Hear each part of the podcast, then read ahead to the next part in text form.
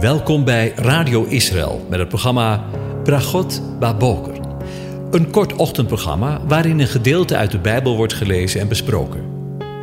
Met Bragot Baboker wensen onze luisteraars zegeningen in de ochtend. Presentator is Kees van de Vlist.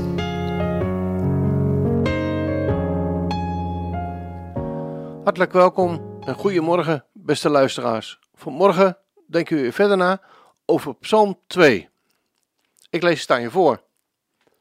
Het rijk van de Messias. Waarom woederde hij de volken en bedenken de volken wat zonder inhoud is? De koningen van de aarde stellen zich op en de vorsten spannen samen tegen de Heere en zijn gezalfde. Laten wij hun banden van hun scheuren en hun touwen van ons werpen. Die in de hemel woont zal lachen en de Heere zal hem bespotten. Dan zal hij tot hen spreken in zijn toren, in zijn brandende toren hun schrik aanjagen. Ik heb mijn koning toch gezalfd over Sion, mijn heilige berg. Ik zal het besluit bekendmaken. De Heere heeft tot mij gezegd: U bent mijn zoon. Ik heb u heden verwekt. Eis van mij, en ik zal u de heidevolken geven tot uw eigendom en de einde van de aarde, als uw bezit. U zult hen verpletteren met een ijzeren scepter. U zult hen in stukken slaan als aardewerk. Nu dan, koningen, handel verstandig. Laat u onderwijzen, rechters van de aarde. Dien de Heere met vrees. Verheug u met huiver. Kus de zoon, opdat hij niet toornig wordt en u onderweg omkomt, wanneer zijn toorn slechts even ontbrandt. Wel gelukzalig alle die tot hem de toevlucht nemen. Tot zover. Over het geloof gesproken. In de afgelopen dagen hebben we met elkaar nagedacht over de woorden van God de Vader, dat hij gezegd heeft tegen zijn zoons, David, Jezus, Israël als volk en tegen de gelovigen uit de heidenen, ik zal het besluit bekendmaken, de Heere heeft op mij gezegd, u bent mijn zoon, ik heb u heden verwekt. We eindigden de voorgaande aflevering met de vraag die Jezus gesteld en waarvan we lezen in Lucas 18, vers 8. Ik lees het aan je voor. Maar zal de zoon des mensen, als hij komt, wel het geloof vinden op de aarde?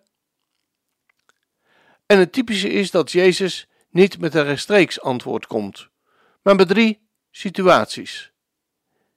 Ik lees het aan je voor. Het eerste verhaal gaat over een fariseer en een tollenaar.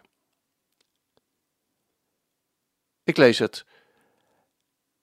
En hij sprak ook met het oog op sommigen van die zichzelf overtuigd waren dat ze rechtvaardig waren en alle anderen minachten. Deze gelijkenis. Twee mensen gingen naar de tempel om te bidden. De een was een fariseer en de ander een tollenaar. De fariseer stond daar en bad dit bij zichzelf.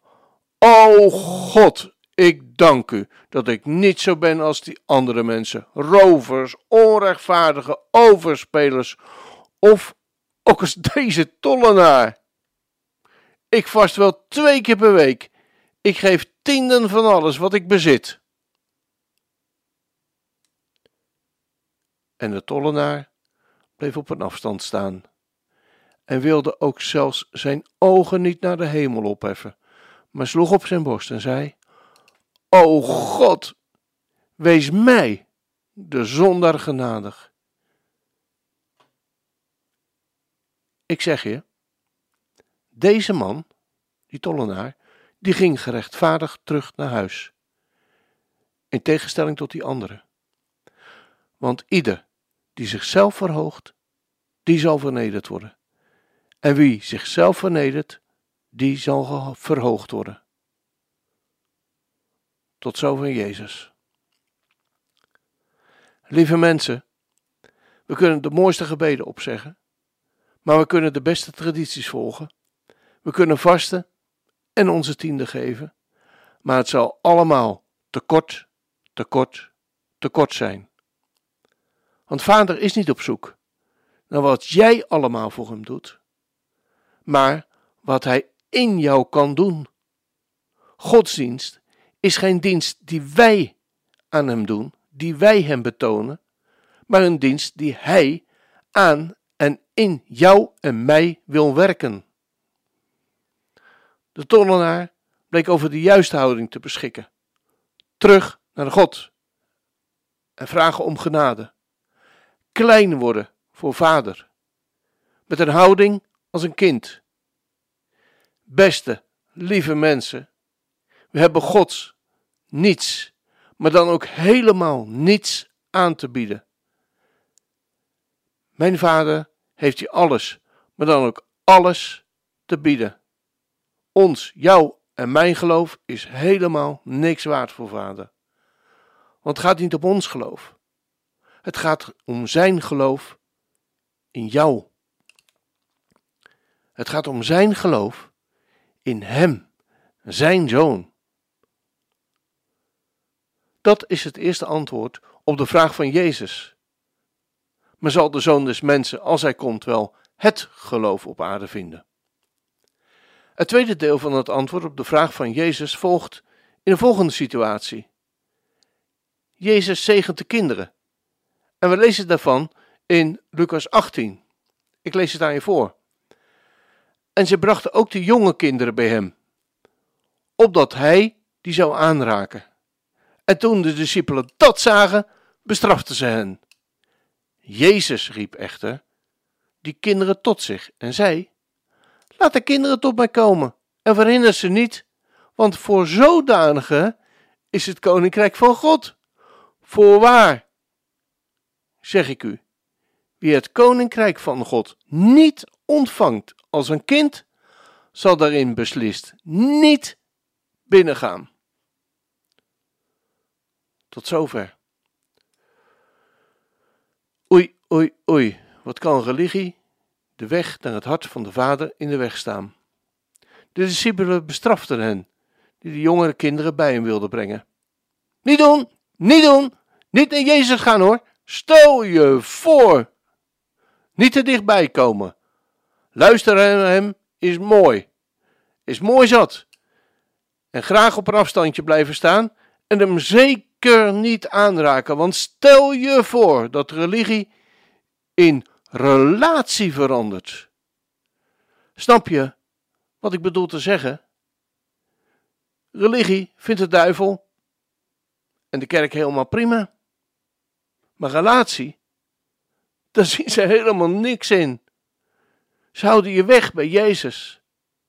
En laten we eerlijk zijn, vaak staan we ook nog eens onszelf in de weg.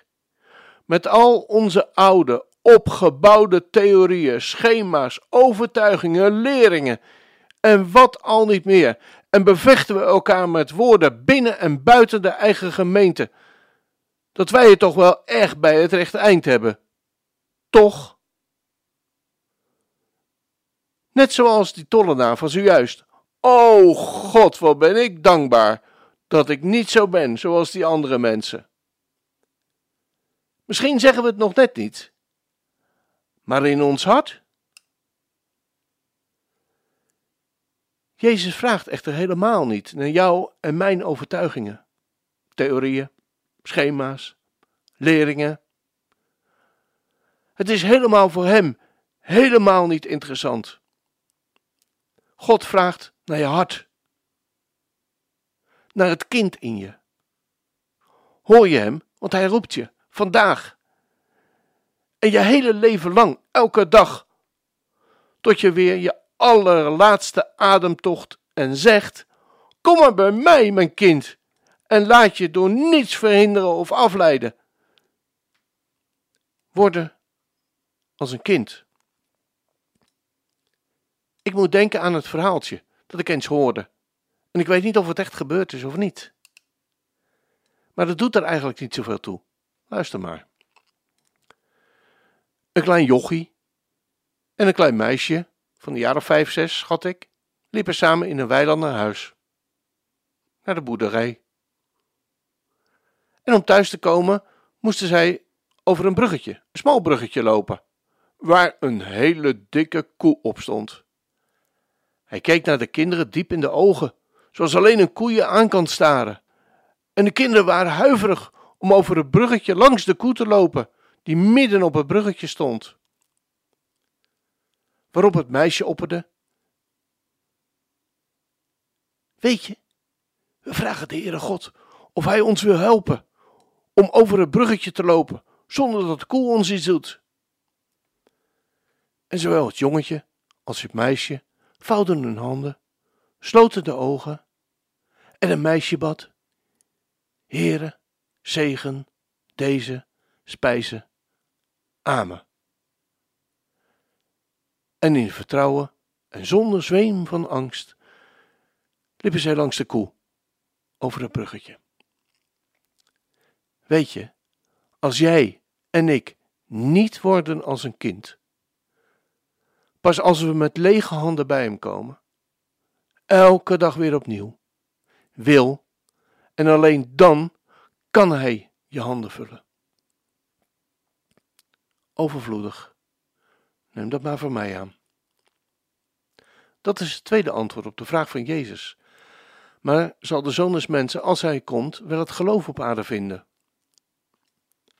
Het derde deel van het antwoord op de vraag van Jezus volgt in de situatie dat er een rijke, jonge, rijke, leidinggevende vent bij Jezus komt en hem de vraag stelt: Goede meester, wat moet ik doen om het eeuwige leven te beërven?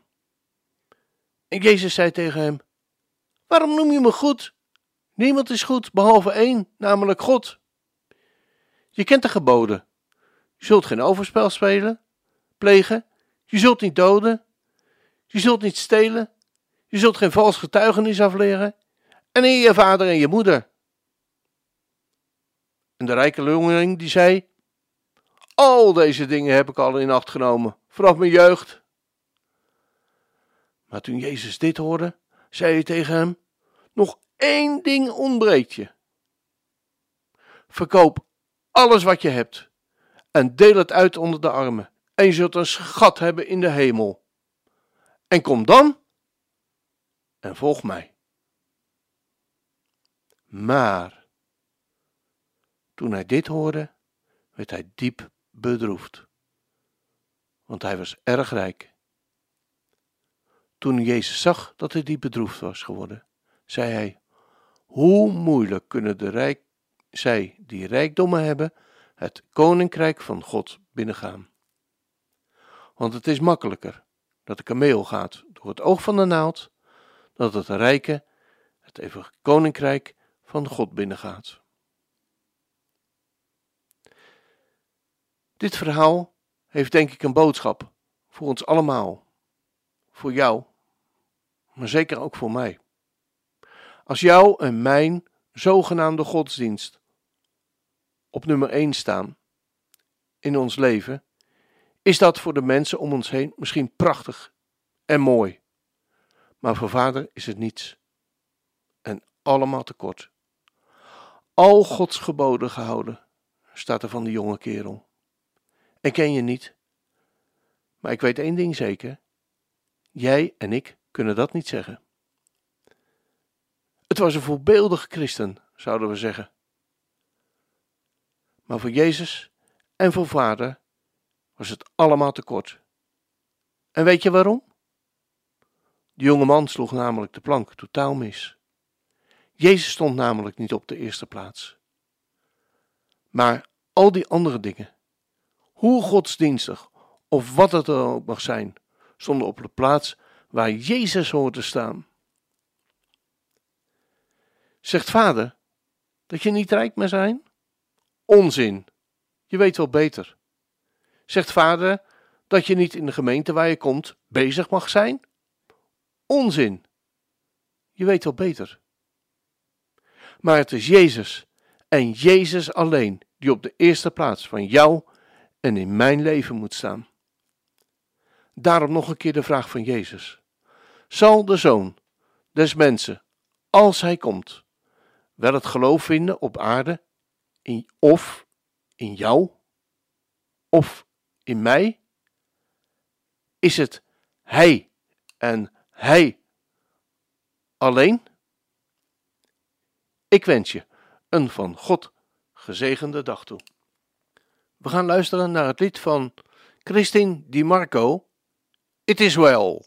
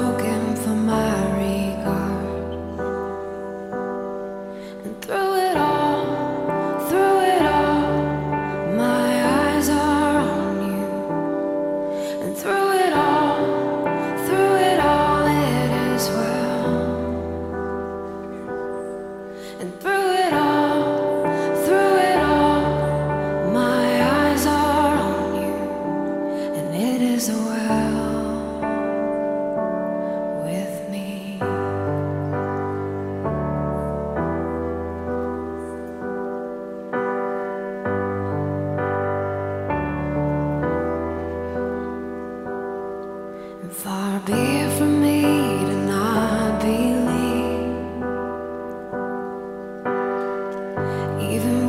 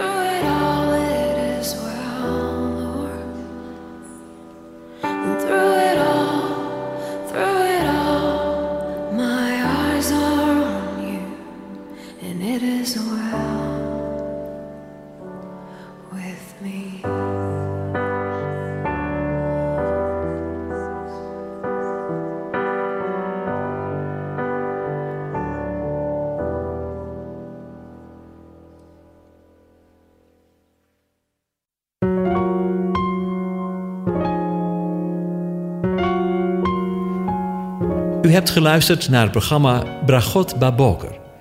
Een kort ochtendprogramma waarin een gedeelte uit de Bijbel wordt gelezen en besproken. Wilt u het programma nog eens naluisteren, dan kan dat. Ga naar radioisrael.nl en klik onder het kopje radio op Uitzending gemist.